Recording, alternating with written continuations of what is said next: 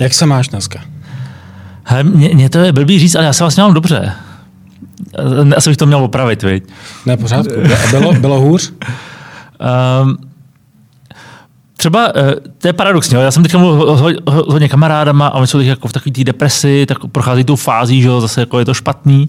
A pro mě paradoxně léto bylo takové, že jsem do ničeho nechtělo. A pro mě ten lockdown je vlastně takový nakopnutí zase něco dělat. Takže já jsem jako mě to omezení vlastně vyhovuje, protože mě to nutí víc makat, než taková jako úplná svoboda, kdy nemusím. Což, takže když to řeknu úplně upřímně, moje práce je hodně digitál a online, a když jsou lidi víc v digitálu online, tak je to vlastně pro mě lepší. Jo? Takže já jsem teď mnohem víc motivovaný a mnohem víc soustředěný na práci, než v srpnu. Tak, říká Petr Mára, ano. Host, host úvodního nebo prvního dílu marketingového podcastu, který má zatím pracovní název MH Minutes. Moje jméno je Martin Hošek, věnuju se marketingu už hezkou řádku let, skoro už bych řekl skoro 25, je to jako dlouhá, dlouhá štreka. A jsem teda moc rád, že první, eh, prvním hostem a přijetí pozvání přijel právě Petr, který uh, přemýšlel jsem o tom, jak tě uvést, mm-hmm ale vlastně eh, ty ses uvedl trošku sám, tak já jenom řeknu, proč Petr Mára tady je dneska. Protože za A je to jeden z, podle mě z, z lidí, kteří dělají ten, ten podcast business a YouTube business a všechny ty věci a ty nové technologické záležitosti komunikace jako úplně nejlíp. Je to jeden z lidí, který to, který to dělá tak dobře, že ho znají i v zahraničí, což z těch Čechů není moc lidí. A vlastně je to určitě člověk, který má co říct, takže proto ještě jednou moc děkuju za to, že jsme se tady potkali. Tak, eh, já bych začal jako opět možná jako jednoduchou otázkou, eh, kdo je Petr Mára? Ale ne to, co jsi řekl, ale kdo je opravdu Petr Mára? Já nejdřív poděkuji za ten úvod a za pozvání, jenom abych uh, fakt díky cením si toho. Kde Petr Mára? No, já jsem jednak táta, mám tři děti, rodinu, takže to je, jedna, jedna ta role. Uh, druhá věc, já jsem takový hračička. Mí kamarádi občas říkají, že jsem taková jako lehkoživka, že, že nic moc nedělám, a to přijde, že jako nic moc nedělám. Ale já si vlastně jenom hraju. A, když, a v tom, co mě baví, tak se v tom snažím najít biznis. Abych to mohl dělat jako zábavu a ono to časem překlopí hodně do biznisu, tak zase najdu zase jako jinou vlnu a tak jako si proplouvám životem tady tím stylem. Což je v podstatě ideální stav pro každého z nás, ne každému se to ale podaří. Já si pamatuju, že jsem Petra Máru poprvé zaregistroval v roce 2008, mm-hmm. když jsem stavěl nebo když jsem pomáhal dělat Airbank, měl jsem mm-hmm. kolegu, který běhal po té kanceláři a říkal, hele, Petr Mára, to je prostě neuvěřitelný člověk. On dělá ten Apple a prostě my bychom s ním měli navázat nějakou spolupráci. A od té doby tě vlastně sleduju. Faktem je, že nejsem úplně jako skalní fanoušek ve smyslu toho, že bych každou tvoji aktivitu jako měl zmapovanou, ale za ty poslední měsíce, co to sleduju, tak musím říct, že je to vlastně hrozně za, mám pocit, že to je dělaný velmi profesionálně. O tom se dneska taky budu chtít bavit. Mm-hmm. A je tam vidět to, že to jako je promyšlený, že to dává hlavu, hlavu a patu. Takže to je na úplný, na úplný úvod. Um, jak se člověk stane Petrem Márou 21. století, za těch 15 let nebo 12, 10 let, co to děláš, co se jako muselo stát, aby jsme tady dneska mohli sedět, ne jako my dva, ale všeobecně, aby si z té pozice, co děláš, mohl vlastně mluvit a předávat ty zkušenosti, protože těch fází a těch, těch věcí, které se staly v tvém profesním životě, bylo relativně dost. Od psaní článků na téma hmm. Apple, pak hmm. jíždění a získání licence jako Apple Certified Trainer a tak dále. Co se jako muselo stát? Co je to přelomový, kde, kde to jako nabralo ten spin?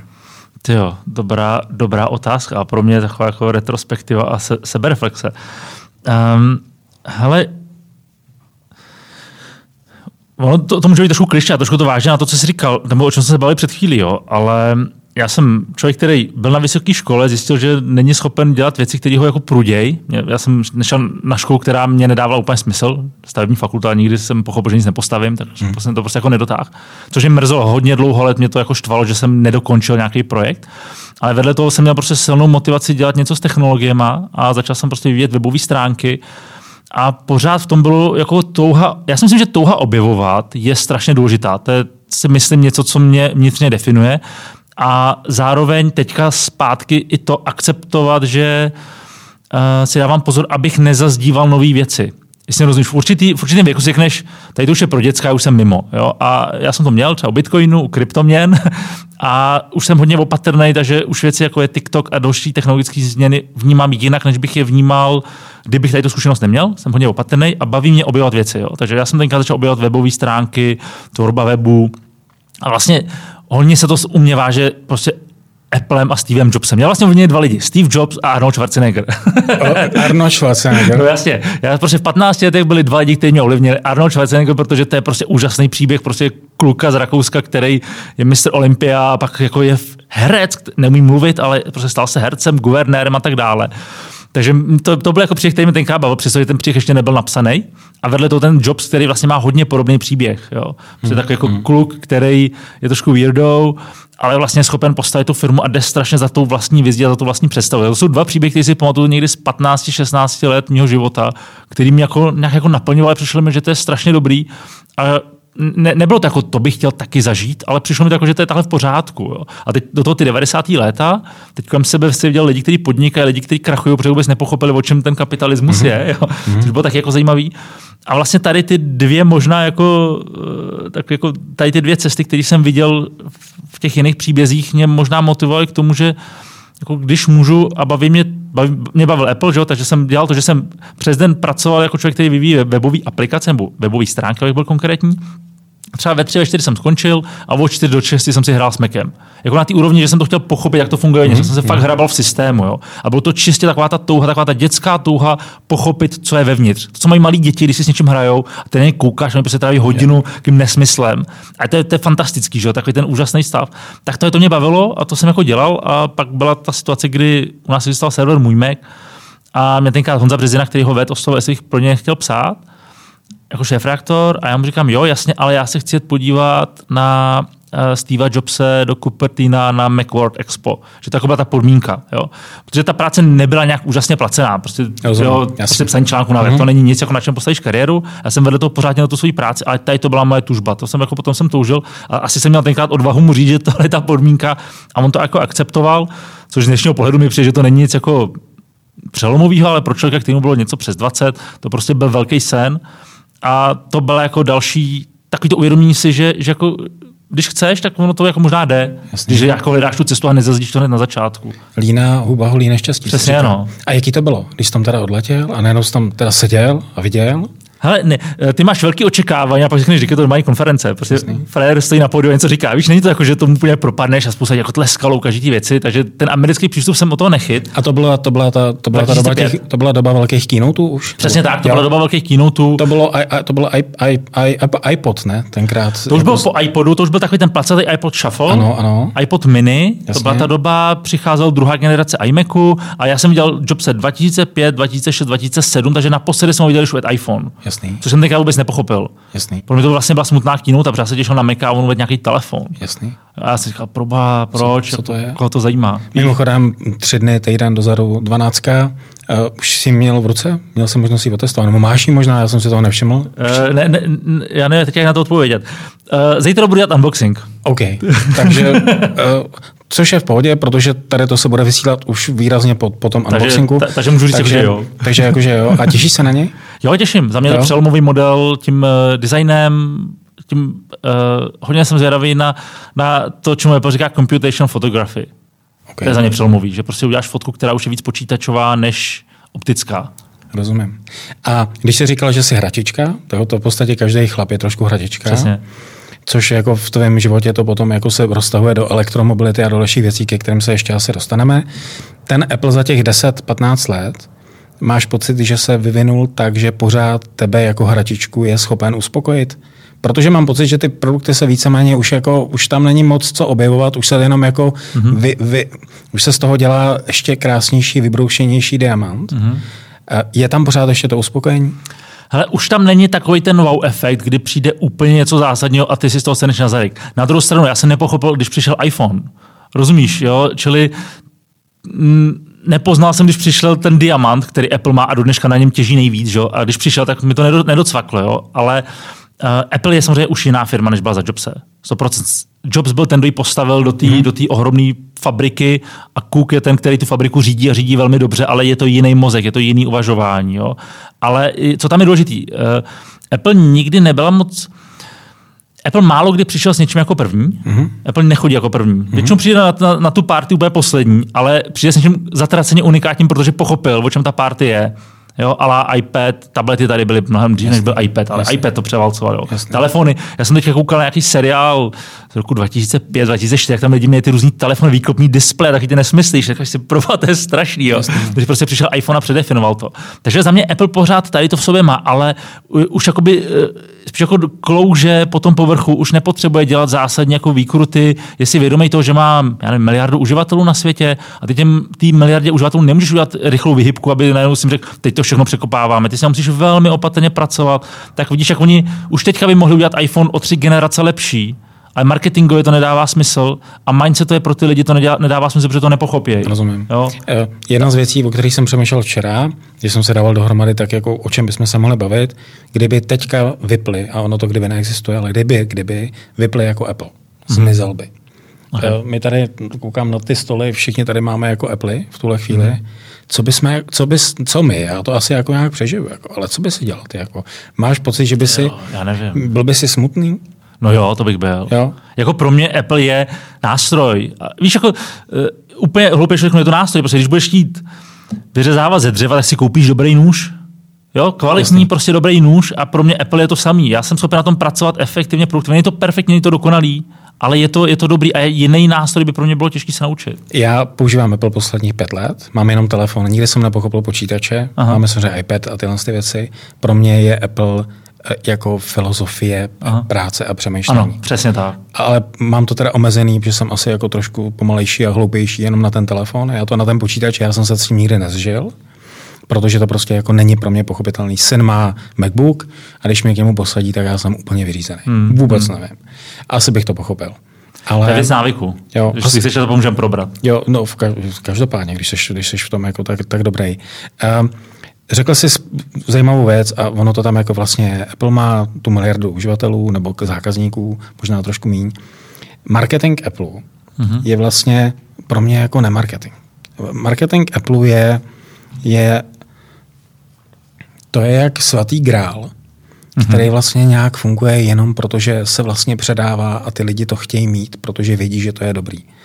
Um, já, Okay. okay. jako, já to vnímám tak, že vlastně ten marketing dělali na začátku, aby přesvědčili nějakou masu lidí.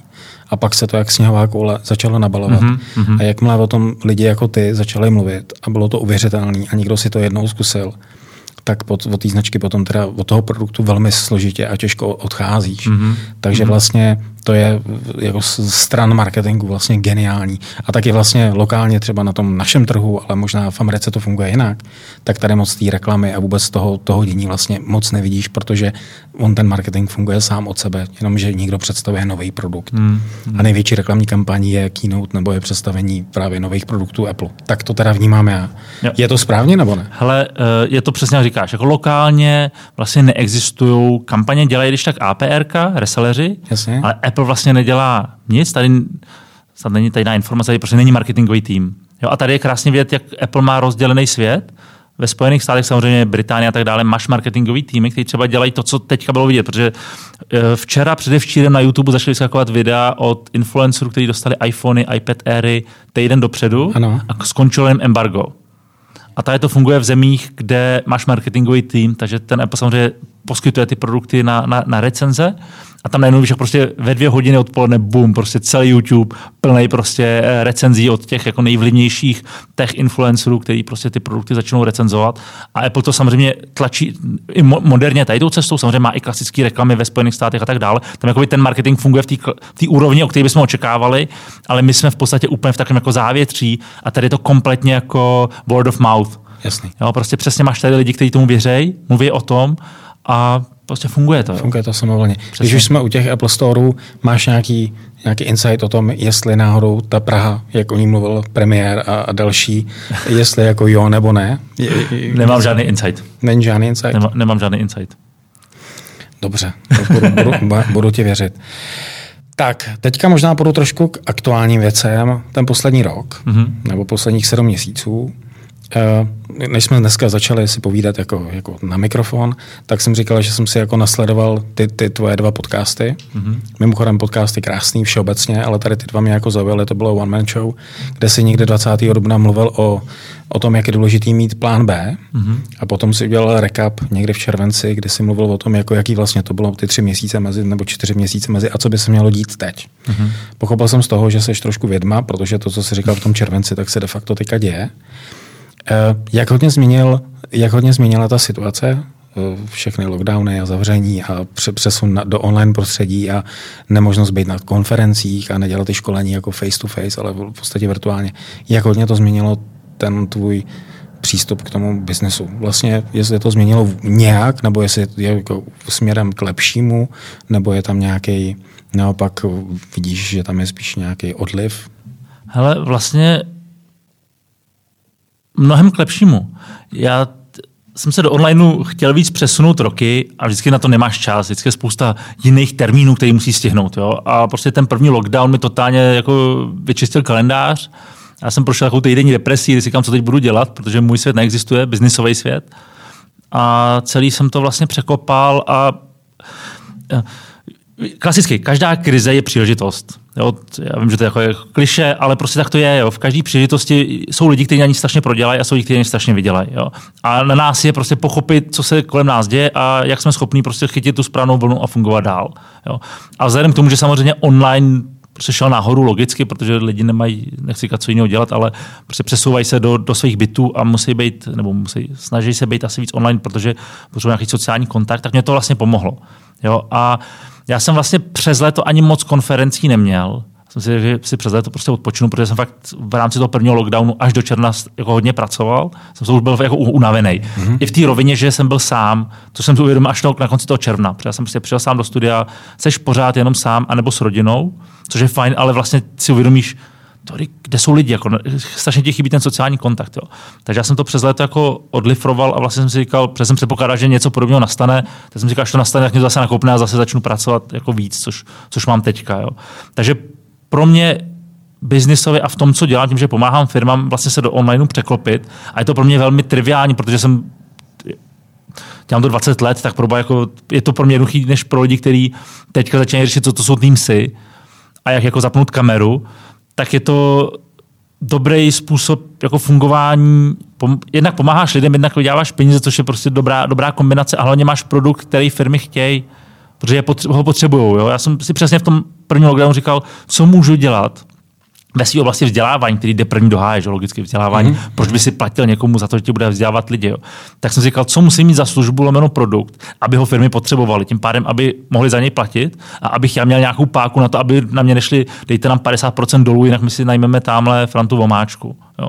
Tak jsem prostě se zaměřil na virtuální komunikaci, což je něco jsem v rámci Apple roky zpátky jako doručoval webináře přes Webex prostě pro lidi v Evropě nebo v Ázii, protože jsme se pokaždý nepotkali jsem říkal, OK, tak to jenom opráším. Jako, úplně stupidní myšlenka. Nebylo to, nic, jako, že si říkáš, že jsi světoborný, ne? Prostě no. to, co tady mám sedm let a jenom prostě to přetransformuju do nějakého webináře a zkusil jsem dělat jako B2C, prostě fakt prodat to koncovým zákazníkům za pár korun a ty lidi byli ochotní za to zaplatit. Já myslím, že jsi říkal 7 euro. Jestli, je, no, no, no 7, 7 euro, přesně 7 tak, euro, no. jestli si to pamatuju No, já jsem to vlastně dal na LinkedIn, máš pravdu. Ty to, ty Protože to já jsem si říkal, udělám to zadarmo, abych, abych jako lidem pomohl. A pak si říkal, hele, když to dáš zadarmo, tak nemáš žádnou zpětnou vazbu. Jasně. Jsem si říkal, 7 euro, každý, kdo to know-how za mě mám mnohem větší to než 7 euro, 7 euro je tak jako všimný, tak to dám za 7 euro a uvidíme, jak to bude fungovat. Jo. A prostě fungovalo to a mě to vlastně vygenerovalo tím, že tam byli lidi s firem, tak se mě pak začali logicky objednávat do firem. Takže já do dneška vlastně z toho tréninku, který jsem myslel někdy v březnu nebo v dubnu, protože dneška funguje a stavím na to různé nadstavby, Jasně. ale jak si postavit studio pro některé firmy dělám, prostě, jak, jak prostě zvládnout Webex, Teamsy, cokoliv. Jo, a znovu tím, že to prostě děláš pořád, tak je to vlastně jenom opakování toho, co už máš naučený. Takže já si tam záměrně teďka vymýšlím nové věci, abych nejel pořád ten stejný content, jo, protože tě začne nudit, jo, protože už to vyřešil v březnu, v dubnu. A teď se potkáváš s lidmi, kteří jsou znovu jako na začátku a ty už to máš jako v hlavě projít několikrát, no, tak už to měním, abych prostě tam měl zase v tom nějaký to flow a zábavu. Jo. Rozumím. Jedna z těch myšlenek, co jsi tam vlastně říkal, a to je vlastně velmi dobrá, že v okamžiku, kdy máte pocit, že máte světu co říct, a má to nějakou hodnotu, tak to nedělejte úplně zadarmo hmm. a dejte tam tu přidanou hodnotu právě v tom, že ty lidi mají pocit, že dostávají něco, za co sice platí malý peníze, ale je to vlastně pro ně, je to pro ně o to víc zajímavý, protože je. musí udělat nějaký effort i na jejich straně. Přesně, s tím. přesně. Myslíš si, že se tady ten přístup k biznesu a v tom, co ty děláš a v tom marketingu, který je okolo toho, protože tady máme sociální média, který podstatě pro tebe jsou primárním komunikačním kanálem i toho, jak vlastně generuješ ten biznis, mm-hmm. že se to jako může ještě někam posunout? To je asi první otázka. Mm-hmm. A druhá, je něco, kde vlastně ty sociální média právě v té koronakrizi třeba tobě uškodili? Jako nějaký okamžik, kde by si řekl, hele, to jako není pro mě tohle? Do, do, taky dobrý, do, dobrá otázka. Hele, uh, kam porostou? Já si myslím, že výhoda České republiky nebo naší jako geolokace je v tom, že my jsme pozádu technologicky. Takže když se koukneš do Ameriky a do Číny, tak máš takovou představu, co se bude dít. Jo?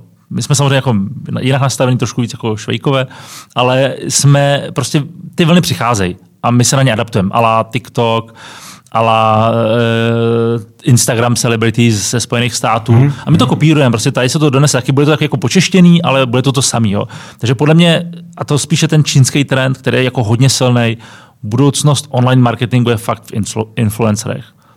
Prostě ty lidi potřebují někomu věřit a potřebují věřit lidské bytosti máš brandy, jako Red Bull, Apple a tak dále, a těm věříš, tam máš nějaký jako hodnotový, hodnotový sync, že prostě já si kupu Apple, protože jim věřím, uh-huh. a až mě zklamou, tak prostě budu muset dělat něco jiného. A nemáš to spojený s člověkem, a pak máš prostě takovou touhu, prostě myslím, že to je od jak živa, zjíždět k, k nějakým lidem, jo, ale gladiátoři, tak prostě miluješ gladiátor, miluješ, sportovci pár let zpátky, že jo, byla prostě taková ta modla, jo, spousta dětí, ten fotbalista a, a, a ty lidi jako kopíruješ, nebo jsou pro tebe nějakým Um, no, já nechci říkat úplně modlou vzorem, možná vzor je možná lepší. Pro mě to mohl být ten Jobs, Jo, přestože dneska už na to koukám, koukám trošičku jinak, protože si nemyslím, že je dobrý pracovat jako 24 hodin denně a tak dále. Jasně. Ale z těch lidí si něco bereš a většinou tě máš jako z těch organizací nějaký hodnoty, ale vidíš jako lidskou bytost. A, a z, myslím si, zvlášť třeba se koukám na Čínu, kde prostě fakt ty influenceri jako takový si staví vlastní brandy a prodávají, tak myslím si, že ten marketing online půjde víc a víc tady tím směrem. Že to bude postavený na obličejích. A nebo pak ten druhý level na umělých obličejích, tím mám na mysli jako virtuálních postavách. Jo, což je třeba strašně zajímavý trend myslím, že v Japonsku, kde máš youtubery, který si nikdy neví, jak vypadají, protože Jasný. oni používají prostě nějakou jakoby 3D masku, ale můžou vypadat jako kočka nebo pes, nebo prostě jako Jasný. jako manga nějaká, jo. A ty si nikdy neviděl, ale mají nějaký hlas, mají nějakou, jako, nějaký podání. A to jsou jako novodobí a jsou za, tom, za tím reální lidi? Nebo jsou za tím reální lidi. Jsou za tím reální společnosti, které jako předstírají, že jsou reální. Ne, to, uh, já, já, jsem to pochopil, že to jsou reální lidi, ale třeba lidi, kteří se stydějí za svůj vzhled, Jasný. nebo nejsou komfortní s tím ukázat svůj obličej, Jasný. nebo nechtějí ukázat svůj obličej, tak Takže... mají prostě virtuální alter ego, Jasný. Jasný. který že prostě zapneš kameru a ono ti na, namaskuje si rozšířená realita na tvůj obličej, ti namaskuje jiný obličej, tady prostě záměrně vypadá jinak. A najednou můžeš mít tak jako hromadu fanoušků, který to je že protože ty mluvíš lidskou, jako lidská bytost, máš nějaký myšlenky, podání jako lidská bytost, jenom prostě nevypadáš jako lidská bytost. A zrovna v Japonsku, kde manga, lomeno anime je něco, co je relativně běžný, Jasně. tak je to akceptovatelné. Tady nevím, jestli by to úplně fungovalo, možná spíš jako, taková jako divnost, jo? nevím, jestli by to lokálně třeba fungovalo. Ale je to taky takový jako zajímavý trend, který je teďka úplně jako niche market, takový jako hodně podřadný, ale taky bych to nepodceňoval. Ale myslím si, že lidi potřebují zjistit, potřebují jako brandy, značky a potřebují lidi jako skuteční lidi. Jo? A ty lidi prostě se dneska nerekrutují z herců, nebo taky samozřejmě, ale ne tolik z herců, kteří stejně musí být na tom Instagramu a komunikovat s těma lidma. Ty sportovci dělají to samý a teď tady máš prostě tu novou generaci, která vyšla z YouTube a z Instagramu a ty lidi k ním mají nějaký osobní vztah, protože ty lidi je zvou domů. Že? Rozumím. A teďka mám teda, jako, to je velmi jako zajímavá, těším se na odpověď. Existuje v Čechách pro tebe influencer, kterýho ty bereš jako je influencer a opravdu ovlivňuje tvoje chování v tom, co říká o těch brandech a službách a značkách, že fakt jako to máš kvůli tomu rád? Je tady někdo, na koho když se podíváš? Český, Český. lokální. Bavím se o lokálu, protože to je velmi složitý jako za mě, hmm. ale jestli někoho takového vnímáš?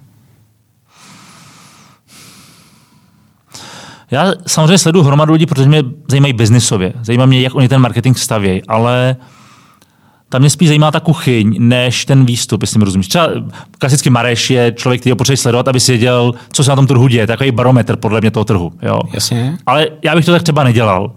A myslíš si, že Leoš je uvěřitelný v tom, jako co, co tě, v těch produktech a v těch službách? Já si jako- myslím, že Leoš je uvěřitelný v tom, že rád vydělává peníze. to, což je samo o sobě, jako to stačí ve No, finále. je, víš, jako tahle to, tahle to beru. Já, já, já, já třeba to vnímám jinak. Já, já tam potřebuji jinou vazbu k tomu produktu, ale myslím si, že Leoš to dokáže takhle dobře jako obhájit, Jasný. že mu to věříš a vlastně to akceptuješ. Myslím, že spousta lidí by si to nemohla dovolit a nebo by kvůli tomu nebyli uvěřitelný. Rozumím. Jo?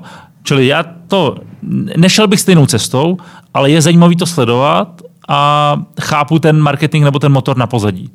Šel by si ty někdy do spolupráce pro brand nebo pro službu, značku, když s tím nemáš samot, samot, jako samotnou zkušenost a dobrou, jako že, bys to, že bys to vlastně používal už, už jako relativně dlouhou dobu. Šel bys do něčeho takového? Nebo možná teda chodíš, jo? Jako to, to, to je druhá věc. Jako hele, to, Můj, pohled je, pokud tady, to je strašně mm, nebezpečná zóna postavit se za produkt, kterýmu sám nevěříš. To je strašně v. Proto říkám, že Leoš si to může dovolit. Já, já mu nevěřím, že některé věci dělá nebo používá, rozumíš? Jasný. Ale akceptuju to, dostal za to dobrý peníze, máš nějaký ceník, vyděláváš prachy, OK. Jo, jo. Jo. Já to nemůžu udělat. A, ani nechci, protože prostě druhý den se potřebuješ nějak probudit a být v pohodě s tím, co děláš. Jo. Čili já mám standardní pravidlo, když mě osloví nějaká značka, tak přesně, buď to ten produkt musím znát, anebo je to nový produkt, řeknu, pošlete mi ho, já se ho vyzkouším a za dva, za tři týdny se pojďme bavit. Jo. Okay. Ale je tam i research, kdy zjišťuješ, jak, jak je to vnímaný na jiném trhu, jak to hodnotil tamhle ten recenze, není to jenom jako vlastní pocit, potřebuješ si to hodně o- jako oplechovat, že i když ty máš dobrý pocit, že ta věc je dobrá, tak stejně potřebuješ přečíst Amazon re- reviews a prostě mít jistotu, že se nepostavíš za něco, co není dobrý nebo čemu nevěříš. Čili já potřebuji věřit, že ten produkt je dobrý, než řeknu lidem, hele, tady to je dobrý. A stá- stává se často, že odmítáš? Většinou. Já jsem fakt dneska ve v situaci, kdy ti denně přijdu dva e-maily, ať už zahraniční nebo lokální, máme tady ten produkt, zajímá nás spolupráce a to musíš udělat úplně, úplně obráceně. Jako já jsem se do tohohle dostal hodně po hlavě. Jako mým cílem, když jsem začal dělat YouTube, nebylo dělat jako influence marketing. Jo. Jasný. Na druhou stranu úplně upřímně to neodmítám, je to prostě jeden z příjmů, který mám a vlastně jako velmi příjemný. Jo. Ale jsem jako hodně opatrný, abych neudělal nějakou blbost, protože jednak ten trh je strašně na začátku a ty nevíš, co bude za 10 let. A až se někdo za 10 let ohlídne, řekne si, co to ten Mára tady předváděl za blbost. Jo. Takže jsem hodně opatrný v tom, abych pořád dělal svoji hlavní práci. Tady to k tomu byl bonus a když tak, abych to dělal dobře se značkama, kterým důvěřuju. A vlastně já se z toho i vylhávám, úplně upřímně vylhávám, že když tak spolupracuji s velkýma brandama, který mají za sebou nějakou historii. Jasně. Jsem velmi opatrný, abych hodně ti píšu firmy, ala firmy, které inzerují na AliExpressu. Jo. Rozumíš? A ty to nechceš riskovat. A může to být i super produkt, ale představa, že musíš udělat jako měsíční research toho produktu, testovat. Ty nevíš, co ten produkt bude dělat za měsíc, za rok. To je strašně ošemetný. Takže takový ty uh, doporučení, ale mám tady levný produkt, který je strašně kvalitní, tomu nevěřím. Jo? Takže já úplně upřímně se z toho fakt vylhávám, jakmile ta značka nemá eh, jakoby ten kredit, tak do toho radši nejdu, protože tam zbytečně riskuješ. A stalo se, že- že jsi šel a ve finále si zjistil, že to je teda fuck up, že to vlastně jako není úplně ideál? Na začátku pravděpodobně teda tady tohle z toho celého. Nějaký příběh existuje? Hele, uh, nebyl to fuck up tomu, že bych tomu nevěřil, ale třeba teď jsem mnohem opatrnější z hlediska finančních služeb. Jo? Já jsem měl dobrou spolupráci, který já do dneška věřím a používám ten produkt. A na to, že jsem jedno video, kde jsem vychválil jednu specifickou věc, protože oni měli uh, na léto akci pro cestování nějaký 3% mimo, když měníš euro koruny. Já jsem mm. to je super, protože cestuju. Protože to fakt dobrý. Mm-hmm. Tak jsem udělal jako fakt video, kde jsem z toho byl nadšenej.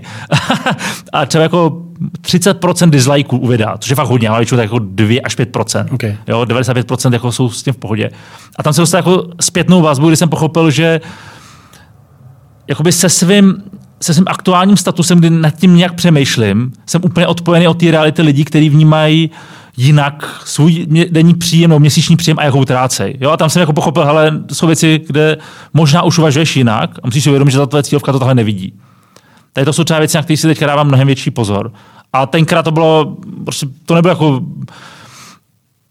to bylo prostě, mi to přišlo fakt super. Jako mi to přijde dobrý, když už Jo, jo. peníze na, na směně kurzu. To je přece dobrý, ne? No, Ale zároveň můžeš mít lidi, kteří se prostě zadlužejí a pak na tom prodají peníze. Já si říkám, říkám lidem, musíte umět pracovat s penězma, ale to, že to lidem řekneš, ještě neznamená, že to doopravdy umějí. Víš? Takže ta, jakoby obecně ten influencer je nebezpečný v tom, že nedávno jsem sledoval video jednoho svého hejtera, který tam prostě se to, no ten Mára jako v těch lidech budí tu touhu po těch věcech a ty lidi se zadluží a pak si je koupějí. A jako vlastně má pravdu, jo. Ty buzuješ touhu, protože ukazuješ nějaký produkt, kterýmu ty věříš, jo.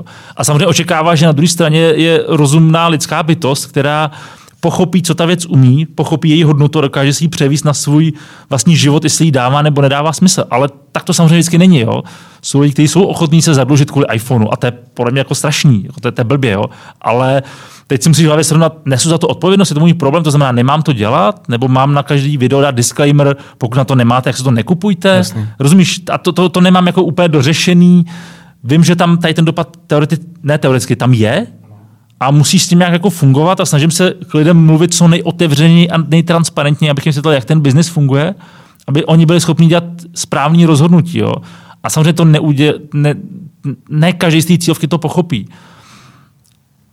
Ale teď ještě, když to otočím, já, já, já k tomu dodám, jako každá práce je ve finále o nějakém prodeji. Jasný. Všichni něco prodáváme. Každý děláme v nějaké firmě, která něco prodává, produkuje nějaký produkt, nějakou službu, kterou si někdo musí koupit. A mě lidi říkají, no já nic neprodávám, to není pravda. Prostě jakmile jsi součástí kapitalismu ekonomiky, tak někde něco prodáváš. A nebo jsi ve státní sféře a bereš od těch, co prodávají. Jo, víš, že jako ta ekonomika je na tom postavená. Myslím, že je strašně důležité pochopit celý ten, celou tu hru aby se člověk v tom byl schopen orientovat. Rozumím. Eh, Petr Mára je značka, která prodává. Kdyby si teďka odstoupil, vystoupil ze svého těla mm-hmm. a kouknul se na to optikou lidí, který, jako, řekněme, rozumějí takovým těm marketingovým záležitostem, což je de facto v téhle zemi skoro každý. Je něco, je, něco v tom, je něco v tom positioningu Petra Máry, co bys jako chtěl změnit třeba v následující jako roce, dvou letech? Je něco, co ti na sobě vlastně vadí, říkáš si, ty vole, já už jako nejsem tohle. Teďka jako jsem v tom, protože jsem v tom byl, ale vlastně chci být trošku něco jiného. Je tam něco takového? Jako logicky bych na to neměl odpovídat, že jo? Ne, ale, ale, ale, ale já, já, říct, že jsi spokojený, jako to je v pohodě, jako já tady tě nechci stýkat. Ne, jenom, ne, ne, jenom... mě, mě, mě tohle to baví lidem odkryvat i ty negativní věci, protože je to pochopení té věci, jo? takže já s tím nemám problém. Já spíš, já ti řeknu věc, která kterou jsem dřív nevěděl a teď už ji vidím jinak. Jo? A je to třeba růst na YouTube a množství followers. Mm-hmm. Když začínáš a máš 2000 lidí, tak máš komunitu. Máš lidi, kteří tě znají, mají tě fakt jako rádi a je, je to jiný. A pak ty, ty chceš růst, jo, logicky. Celý tady ten svět je postavený nějakým růstu a teď nebudu hodnotit, jestli je to dobře nebo špatně, ale prostě mm-hmm. každá firma prostě nějak jako roste, není to jako, jo, máme teďka 100 milionů obrat, jsme s tím v pohodě a necháme to tam. Prostě máš cíle a pořád jdeš nahoru, protože konkurence jde nahoru a ty si nemůžeš dovolit nerůst. Jo. A teď se jako prosím o to, jestli to je dobře nebo špatně. Čili samozřejmě ty tvoříš nějaký obsah a chceš růst, prostě ti rostou ty followers nebo subscribers, pak se dostaneš přes nějakých 100 tisíc a si uvědomí, že už nemáš ten kontakt s tím člověkem, který tě na té druhé straně sleduje. Už je to prostě jiný. Jo? Čili já dneska chápu mikroinfluencery a vlastně jim závidím, protože to jsou jako mikrokomunity lidí, kteří mají jednu jedinou věc, kterou společně sdílej a ta je definuje. A já už jsem se víc dostal do role odpojení od té skupiny. Jestli mi rozumíš. Že jsi Nechci... příliš velký na to, aby se byl no, schopný být s každým kamarádem a věděl, co večeří a snídá a s kým s kým spí a tak dále. No, a já nechci říkat slovo celebrita, mm-hmm. ale prostě odpojíš se o to, už lidi na tebe koukají jinak a už se uvědomíš, na ulici, když potkáváš lidi, jsou lidi, kteří tě znají dlouho, sledují tě. Včera jsem vyzerával někde nějak, nějaký obchod něco a přišel za mnou kluk, jo, čau, nový merch. A nové jsem pokec, a jsme byli kámoši, protože jsem ho nikdy neviděl. Jo? A máš lidi, kteří k tobě ještě přistupují tím stylem. A tam jako strašně, protože kvůli tomu to ve finále, ne, kvůli tomu to neděláš, ale je to jedna z těch příjemných věcí, která tě spojuje s lidma. Jo? Ale zároveň si uvědomuješ, že najednou pro řadu lidí už jsi prostě mimo už jsi prostě někde daleko, člověk, který si jezdí v nějaký žlutý Tesla a kupuje si iPhony. A pro řadu lidí už je to jako moc daleko na to, aby se to představil v vlastním životě. Jestli mi rozumíš. Naprosto. Jo? Jo, jo. A to je, neříkám, že to je špatně, už se nemůžeš vrátit zpátky. Já jsem třeba podobný, podobný diskuzi vedl s Jirkou Králem, mm-hmm. jako rok, dva zpátky. A já třeba Jirku strašně cením, protože mě baví, jak nad věcma přemýšlí. A přesně ten říkal úplně to samé, jak se změnila, jak se ta komunita mění a do jaké fáze ty se dostaneš a vlastně jak pak si začneš víc hlídat soukromí, protože už, je to, už to není jako úplně dobře. Rozumím. Jo, a já jsem pořád jako malý influencer, jo? nejsem prostě Leoš nebo Rytmus nebo něco podobného, ale už to cítíš. A myslím si, že život takových celebrit si myslím, že je velmi náročný a chápu, proč chtějí vydělat peníze, aby měli soukromí. Teď už tomu rozumím. Že bych to možná nepochopil. Rozumím. Nicméně asi za celebritu jako v podstatě českého nebo možná evropského světového influencingu se trošku považuješ, ne? To by byla zase skromnost přílišná, ne? Já si myslím, že můj pohled byl třeba, když budu mít na když bych měl třeba na, na YouTube 500 tisíc, tak si mówił, to je dobrý, to je jako velký číslo. Mně nepřijde, 100 tisíc tady má jako hodně lidí, nebo dost, takže nemyslím si, že to je, jako nevnímám se takhle a myslím si, že umím udělat pěkný video, umím vysvětlit lidem daný produkt a že jsem na takovém unikátním poli, jo, že tam nemám úplně moc konkurence. Jsou tady jiný tech influenceri nebo lidi, kteří dělají tech obsah, ale dělají ho jinak než já tím věkem, těma zkušenostmi, tím backgroundem jsem jiný. A já rozhodně bych se nestavil jako do úrovně celebrity, tak, tak sebe ještě vnitřně jako nevnímám. Taková tech, tech celebrita, malička. ne, no, můžeme to tak vlastně říct. Eh, zmínil se to zahraničí. Mm-hmm. Mě by velmi zajímalo optikou zahraničí. Kdyby se na tebe koukli ze zahraničí, jakože koukají samozřejmě, mm-hmm. ale vystoupili by zase ty duše a koukali by na toho Petra. Myslíš si, že tam uh, že tam bude logický posun ještě do něčeho, co se dělá na tom západě nebo v Ázii, kde jako vlastně ten trh náš, ty si o tom mluvil na začátku, není na tom ještě, jako není na to připravený. Když jsme se bavili o těch Applech, a že oni už mají do pět, pět čísel dopředu vymyšlených, je něco, s čím jako neříkej co samozřejmě, ale s čím tady jako chceš ještě přijít a být, být tam, kde jsou ti nejlepší a ty největší a ty opravdový uh, milionový celebrity těch, těch influenceri v zahraničí? Existuje nějaký něco, nějaký formát nebo něco, co si myslíš, že ještě neděláš?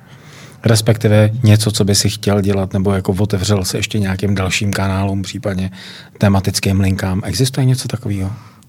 Um, hele, já, já nad tím uvažuji trošičku jinak. Jo. Kdybych to chtěl fakt dělat dobře, to, co dělám, tak já vezmu značku Petr Mára, najmu si tři lidi, který za mě budou jako připravovat content jako obsahově, abych já ho jen nakecal, uh-huh. jo, což částečně dělám získat třeba kameramana a nějaký jako research těch produktů, ale mnohem víc bych to valil na všech sítí, ale TikTok, Instagram, prostě denně bych tam byl, aby mě lidi viděli, což já nedělám. Já, já, já to fakt jedu hodně organické, když prostě se nemám náladu, tak tři dny na Instagram nic nedělám a mi to fakt jako jedno. Víš, jako neprožívám to, ale kdybych to chtěl dělat profi, tak určitě se to dá posunout tady v tom směru.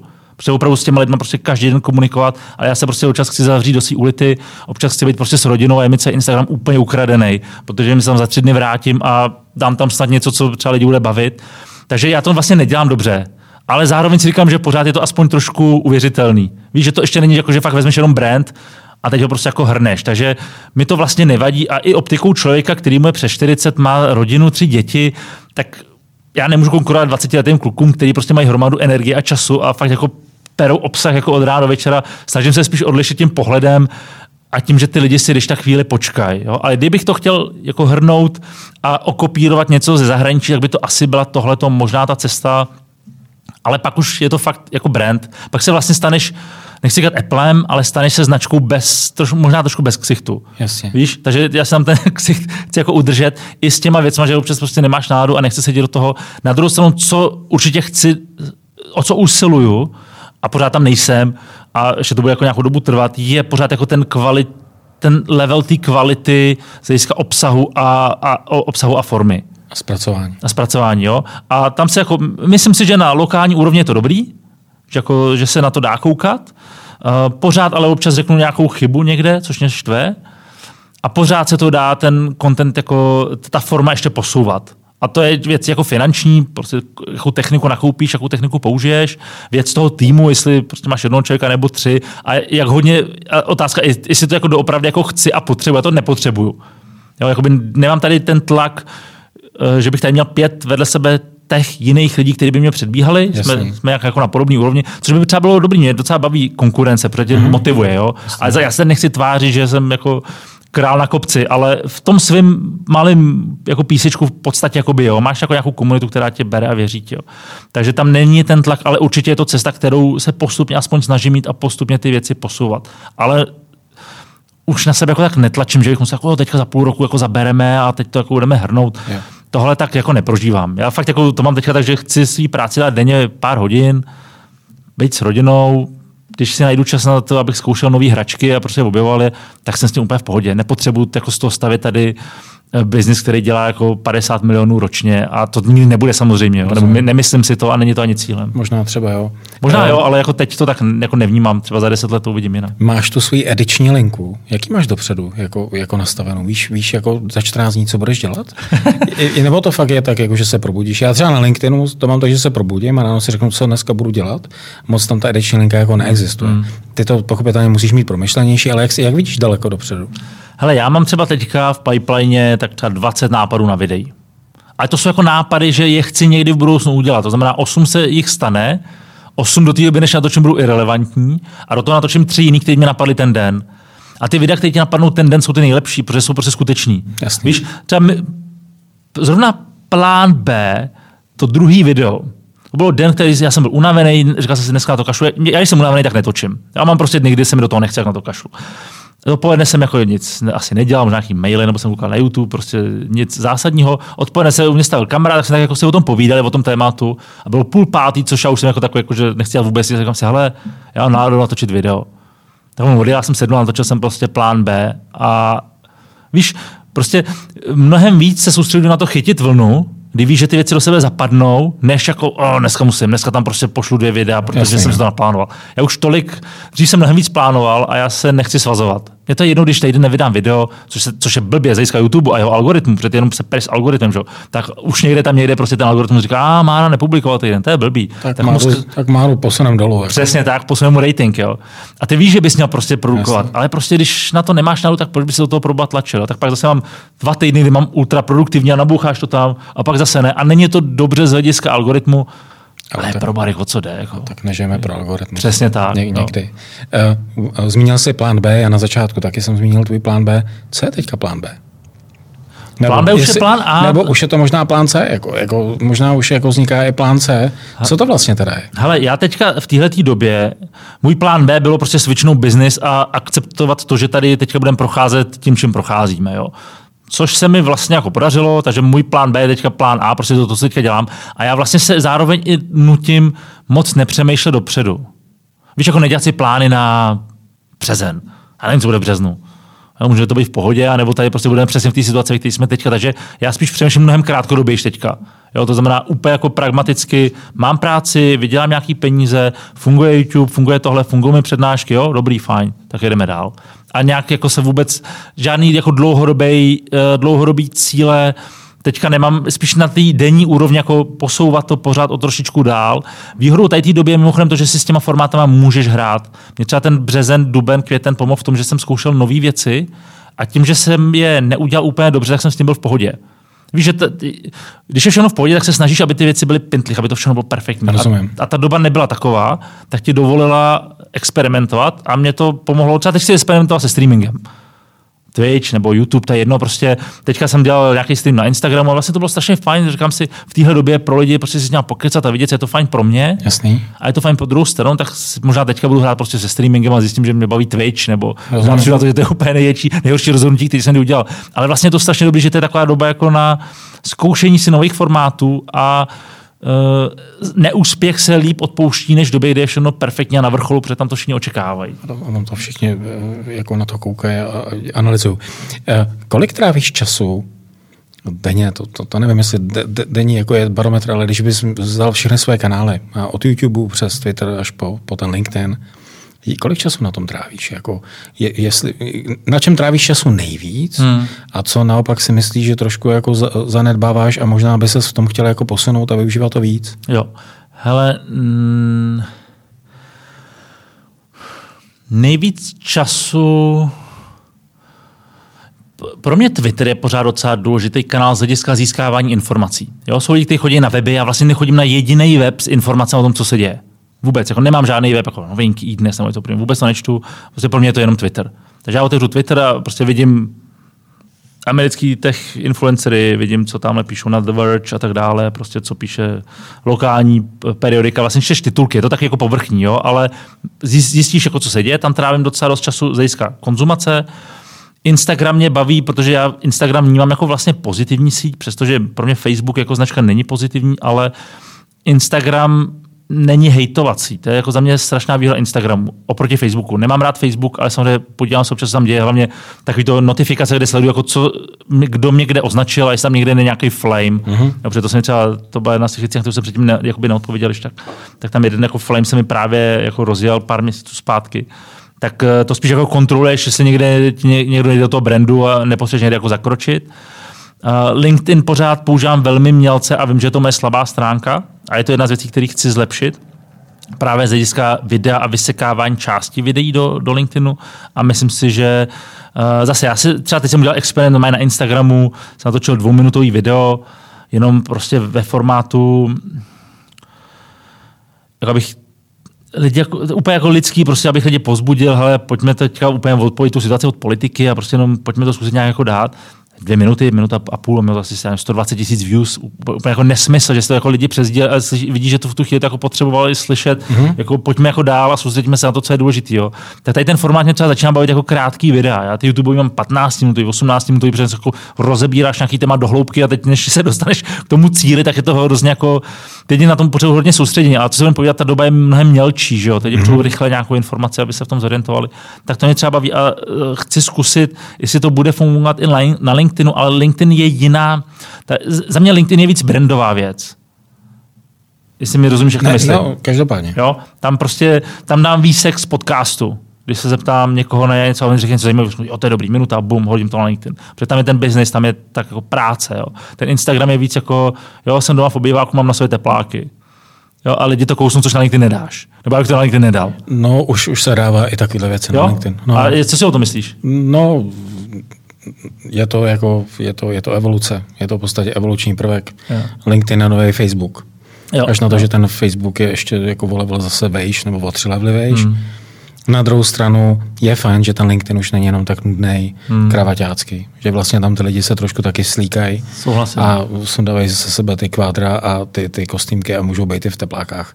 Když to jako tak jako zjednoduším. Hmm. Což vlastně ty lidi hrozně chtějí. Ta, ta, ta, Přesně. Ty, ty, ty lidi chtějí vidět tvář Máry, Hoška, kohokoliv, který jako něco dělá víc, tak ho chtějí vidět jinak, než v, nějakém, jako v nějaký póze nějakého velkého business, business člověka. To je vlastně to, co ten LinkedIn chce taky. Hmm. Takže to doporučuji asi dělat. A no. to je dobře, jo? protože ve finále lidem jde o lidi. Lidi chtějí vidět lidskost. Chtějí vidět obličej, chtějí vidět člověka. Jo? A Uh, teď nechci říkat, aby to jako marketingová strategie, ale když se prostě člověk o to oprostí a vždycky říká, jako, co mám za sebou, jak to vypadá, já nevím, nemám něco na obyčej, víš, a pak vlastně, když si řekneš kašli na to, prostě jenom řekni, co chceš říct, tak lidi to vlastně přijmou líp než umělý video, který je jako 30krát jako předtočený, než uh, prostě jedna upřímná zpráva. Jo? A no. to, je, to, je, to, je, to, je, to je za mě dobrá zpráva, jako, že to je, to je fajn, prostě pořád jsme lidský bytosti, kteří sice používají sociální média, ale pořád tam hledají ten lidský prvek. Ten LinkedIn to je schopný zvládnout daleko líp než, než Instagram, kde hmm. jsme zvyklí na ty hezký všechno. Instagram je všechno hezký, že jo? No vidíš, a to, to si právě už nemyslím. Jakoby, eh, jasně, jsou, jako, na, na Instagramu máš jako krásný ženský, který mají vymazlený Instagramy, jo, to je prostě sféra sama pro sebe, jo, to to beru, jo, ale... Na to já nekoukám. Eh, ale jako myslím si, že tady to už je pryč, že storíčka už jsou fakt vlastně o tom, že tam přiznáváš chyby a vlastně ty lidi už... Storička, jo. jo. Já, já, myslím ten standardní, standardní, jako standardní screen, kde máš v podstatě ty fotky jako vymazlený no, a máš jo, pocit, že to, to jako dělá 128 lidí a jako nemáš pocit, že to může udělat jo, normální člověk. Jo. Ty telefony, nový filtry a tyhle věci tomu strašně pomáhají. A pro mě je třeba Instagram strašně náročný.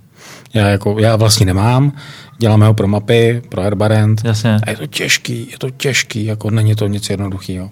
Takže a. jako ten, kdo to umí, tak vlastně smekám, že si říkám, že to je jako velmi časově náročný. A je, že to no. jako, že to, a že to nechápu, jak to ty lidi vlastně k tomu svýmu životu jako vedle těch aktivit jako zvládají. Hmm. Chápu, že to dělá Mára, jo, nebo chápu, že to dělá... Už to nechápu třeba u Dominika Ferryho, hmm. který ale ten nedělá moc hezky, ten tam jenom pálí teďka ten covid a hmm. já jsem na to ráno koukal, říkal jsem si vlastně, že to je výborný komunikační kanál k těm ano. mladým. Ano. Je to jako dělá velmi dobře, ano, přesně. protože pro ně je to jediný kanál, jak se dozvědět o tom, co se tady v té republice děje což je super. Ale pak jsou prostě ty jiný, který mám pocit, že nedělají nic jiného, než to jako dělají. Hmm. Jako hmm. vymýšlej, fotěj, retušou, neretušou, filtrou, nefiltrou. Je to prostě náročný. Co TikTok? Hele, uh, nedávno jsem dal na, na TikTok jako další video. Hele, uh, pro mě TikTok na začátku byl zajímavý objevně, jako že jsem si s tím chvíli hrál. Pak jsem se dostal do fáze, kdy TikTok, když blbě uchopíš, tak jsi po 4 hodině sledování TikToku totálně vyflusaný.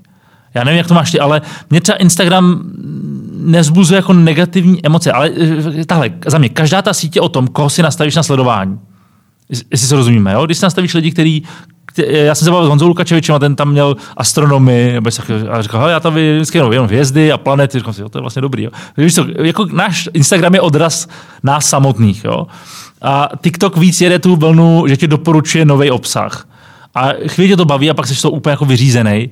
Přesto na TikToku samozřejmě mám účet a chci tam zkoušet obsah nějaký dávat a sledovat, jak ta síť reaguje. Teď mi tam někdo napsal nějaký, nějaký mladý kluk, leze mi na nervy, když sem boomers eh, dávají, dávají posty, tak to se, já jsem mu to napsal, že to taky nemám rád, ale jako to bylo docela vtipný. Takže jako uvědomíš si, že možná už uh, tam jako nepatříš, co si nemyslím, že je pravda, jo.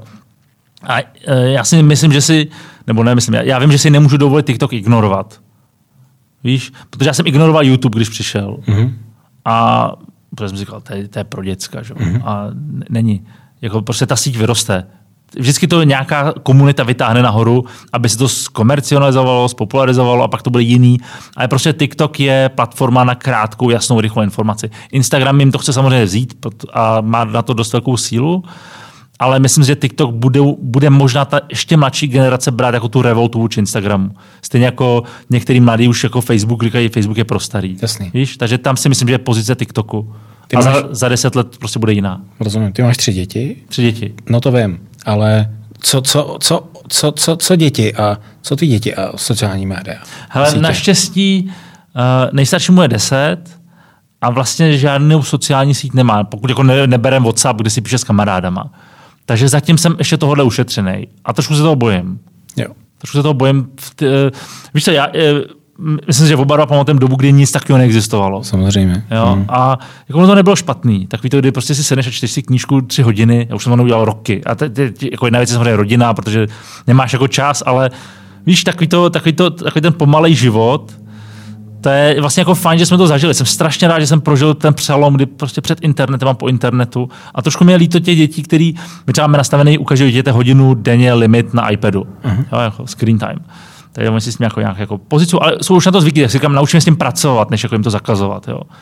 Ale už nezažiju takovou tu fázi, kdy jsi musel vzít časopis a listovat jim a hledat ty informace. A teď si měl, víš, že rok zpátky to v nějakém čísle byl nějaký článek, který tě zajímal, tam se někam jasný, najít to. Jasný. Ne, prostě jdeš na internet a vygoogleš si to. Kdy jsi měl naposledy v ruce papírové noviny? Jakože no, denní tisk. Jo, no, to nevím. Ne? Hele, uh, jo, asi někdy pár týdnů, měsíců zpátky na chatě u Tchána, že tam měl položený nějaký noviny, tak jsem to přečetl, tak si, to, je, jo, jo. to jako neč, ne, nečtu vlastně denní tisk. A je to, je to chyba, protože vlastně, když si to čtu a mám jednou za čas, tak buď, tě to vlastně formuje názory, přesně kterými jsme nesouhlasíš, a pak tam máš články, které tě vůbec nezajímají a pak vlastně tě zaujmou. A tím, jak jsi ve svý bublině, tak už nic takového nemám. Já si nepřešlu článek o architektuře. Je to tak? No. Jo, a to je, te, te chyba. Jako, to si uvědomím jako chybu. Je to jako velký svátek, dostat do ruky papírový médium, jakýkoliv, časák nebo noviny, pro mě to je jako velký svátek a beru už to jako sváteční chvíle. Jako je to hrozný. Jakože jedeme v tom, v tom online, uh, online sběru dat a je to jako peklo v tom, v tom případě. Musím říct, že tahle doba mě, to, co ty si říkal, to před těma 20 lety, to bylo vlastně jako hrozně hezký. Bylo. Vlastně měl to takový jako Kdy jsem jako čekal, že, že, jsem byl na pevný lince, že jo, a jako nebylo ještě, no 20 ne, ale tak těch 25, 26 let dozadu no. možná, tak ta situace byla trošku jako jiná. No. Um, kdyby si měl, kdybych ti teďka na stůl položil milion korun a dal hmm. ti minutu a řekl, řek, uh, Petře, jak bys utratil milion, co se týče tvýho self-marketingu, jako osobnostního marketingu. Hmm. Co bys se s tím udělal? Zaplatil bych tým lidí. Zaplatil bys lidi, hmm, který by ale dělali co? Který by ty věci, které já neumím nebo na které nemám čas udělat líp než já. Asi, asi tohle bych udělal, protože by to vygenerovalo ve finále víc než ten milion za nějakou dobu. Takže jako pro mě by to bylo 5 milionů. A kdyby si, kdyby si tady měl vedle sebe kluka, který mu je 20, který k tobě jako hrozně zlíží, vůbec je na začátku všeho mm-hmm. a říká, já tady mám milion korun, Petře, co byste mi poradil? Okay. tak to je trošku jako asi jiná story, nebo možná stejná. Jak bys, jak bys jako postupoval? Jo, tam bych to udělal jinak.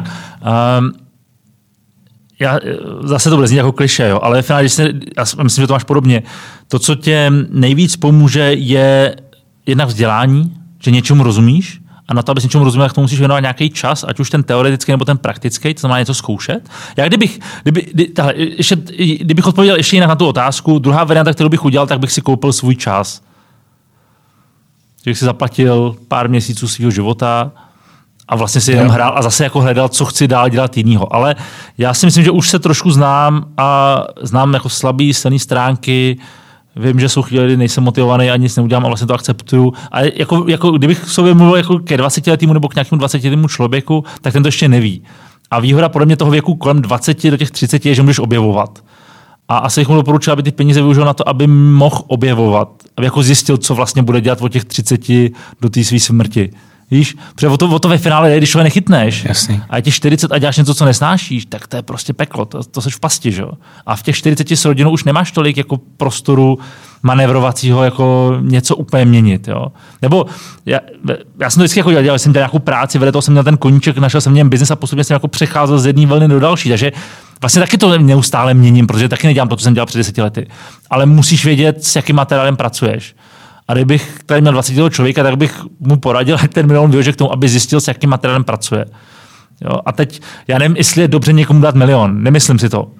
Ale jako bavíme se hypoteticky. Hypoteticky, kdyby ho vyhrál, nebo Jasně. ho našel na no, ulici. Já si myslím, že i to je jako špatně, jako jo, ale Dobře. čistě hypoteticky. Čistě hypoteticky tak, to, že tak, nějaký chytrý hodný dědeček dá milion korun, řekne, musíš ho utratit, když ho neutratíš, tak ho seberu. Tak jako co by, co by to bylo, jo, víš, jo. tak to mě tak, jako, tak prostě, jako no, tak pro mě to vzdělání, a teď nutně vzdělání neznamená škola, prostě věnovat něčemu čas a pochopit tu věc a tím pádem zjistit něco o sobě. A znovu je to prostě jako lidi že milionka. Ono vlastně dneska už lidem neřekneš nic nového, to jsou všechno věci stají tisíce let, jenom je prostě protože znova slyšet. Jo? A tady to si myslím, že dnešní doba je, je dobrá v tom, že lidi můžou, a což je zároveň tak trošku její nevýhoda, protože máš moc velkou svobodu. Víš, myslím si, že svoboda je strašně těžký jako koncept na pochopení uh-huh. a snad to bude jako blbě, ale řada z nás to, že má hranice, je pro ně lepší, protože ti jasně definují mantinely. A když ty mantinely nemáš, tak je to těžké. Stejně jako u dětí, že? tam taky musí říct, eh, nebo já si to myslím, teda já nemám výchovu postavu na tom, dějte si, co chcete, ale máme nějaký pravidla, protože si myslím, že ty hranice těm dětem umožňují vědět, co je jakoby dobře, co je špatně a ty hranice postupně měníš a předáváš zodpovědnost. Jo, myslím si, že ve firmě to může fungovat hodně podobně. A mě taky vyhovovalo, když jsem začínal v rámci Apple fungovat, že mi řekli, tady to je tvoje role a ohraničili mi ji. Ne, dělej si, co chceš. Tak když za to někdo přijde, my tady dáme peníze a dějte si s nimi, co chcete, jenom pro nás něco udělejte. Já nechci dělat, co chci. Já chci jako omezený, mm-hmm. tím, že máš limity, tak to je to, co tě jako nutí přemýšlet a být kreativní. Jo, pro mě, proto říkám, že první covid nebo první korona krize pro mě byla vlastně strašná, protože byla limitní. Mm-hmm. Ty jsi měl lidi, kteří jsou doma, měl jsi nějaký čas, do kterého jsi se musel vejít, aby si se adaptoval a měl si nějaké schopnosti, a neměl si dva roky a milion na to, aby si to vymyslel. Prostě měl na to dva týdny a, a, a funguj. A to je vlastně dobrý. Já si myslím, že limit je to, co jako lidem pomáhá se rychlejš adaptovat, než neomezený možnosti. Kdybych já měl 200 mega na účtu, tak nic nebudu dělat. Nikdy bych nic neudělal, protože proč bych pro něco dělal? Dokud bych ty peníze nevyčerpal. Pak bych řekl, a sakra, jsem v pasti, teď musím mít vydělávat peníze. Rozumím. Jo. Super. Poslední otázka. Mm-hmm. Co je to marketing? Já jsem se tě na to chtěl zeptat celou dobu. Já jsem chtěl ještě, jako přemýšlel jsem o tom, že vlastně dám každému host, hostovi, který tady bude, dám možnost zeptat se mě jednu otázku, ale pak jsem si říkal, že zase nejsem taková celebrita, aby se mě na nikdo na něco ptal. Jo. Takže jestli se mě na něco chce zeptat, tak to klidně udělej, ale neptej se mě na to, co to je marketing, protože na to se tě ptám já. OK, dobře. Tak já ti řeknu, co si myslím, že to je, a ty mi pak řekneš, jestli to tak je. Jo. Okay.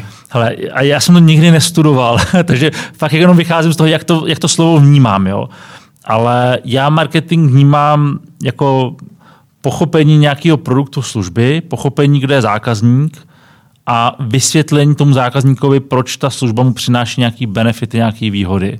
A což sekundárně vede k prodeji. Není to přímo ten sales, je to vymyšlení tady té vazby zákazník, produkt a přidání ty munice tomu, kdo na konci prodává, aby věděl, jak tu věc prodat. A nevím, jestli to tak jako je, ale tak nějak tím uvažu. Asi bych to prodloužil v tom, co děláš ty. Ty vzbuzuješ v lidech touhu potom tu věc mít. Mm-hmm. A marketing je o tom okay. ještě přidat tu touhu, že ten člověk, když to vidí, nebo, nebo slyší, nebo kouká na to, nebo to někdo má, nebo to vidí za výlohou, tak by tu věc jako chtěl, měl by jí chtít mít. A to je vlastně cílem toho marketingu. Prodat, ale ne jenom jako že hard sell, ale jako vyvolat nějakou emoci, nějaký pocit. Jo. Tak to jako vnímáme já. Emoce, emoce, emoce je tam jako hrozně důležitá. V tom případě, eh, to nebyla poslední otázka, ještě budu mít jednu. Bude tvoje příští auto Tesla? A ptám se, přestože jsem viděl tvoje zhodnocení roka, roka, roka půl eh, ježdění ve žluté Tesla, takže i tak se na to ptám. Hmm. Bude tvoje příští auto Tesla? Nebude, asi ne. Nevím, mm, ne, asi ne. Jako je to, je to dobrá zkušenost, ale možná, že člověk zase by měl vyzkoušet něco nového a jít dál. Říká Petr Mára. Petře, moc krát děkuju, bylo to hrozně zajímavý a obohacující. Moc děkuji za pozvání. A, a ať, se, ať se v životě daří a ať to všechno dobře zvládneme. Taky tak, ať to zvládneme. Díky. Měj se hezky. Děkuji. Ahoj. Ahoj.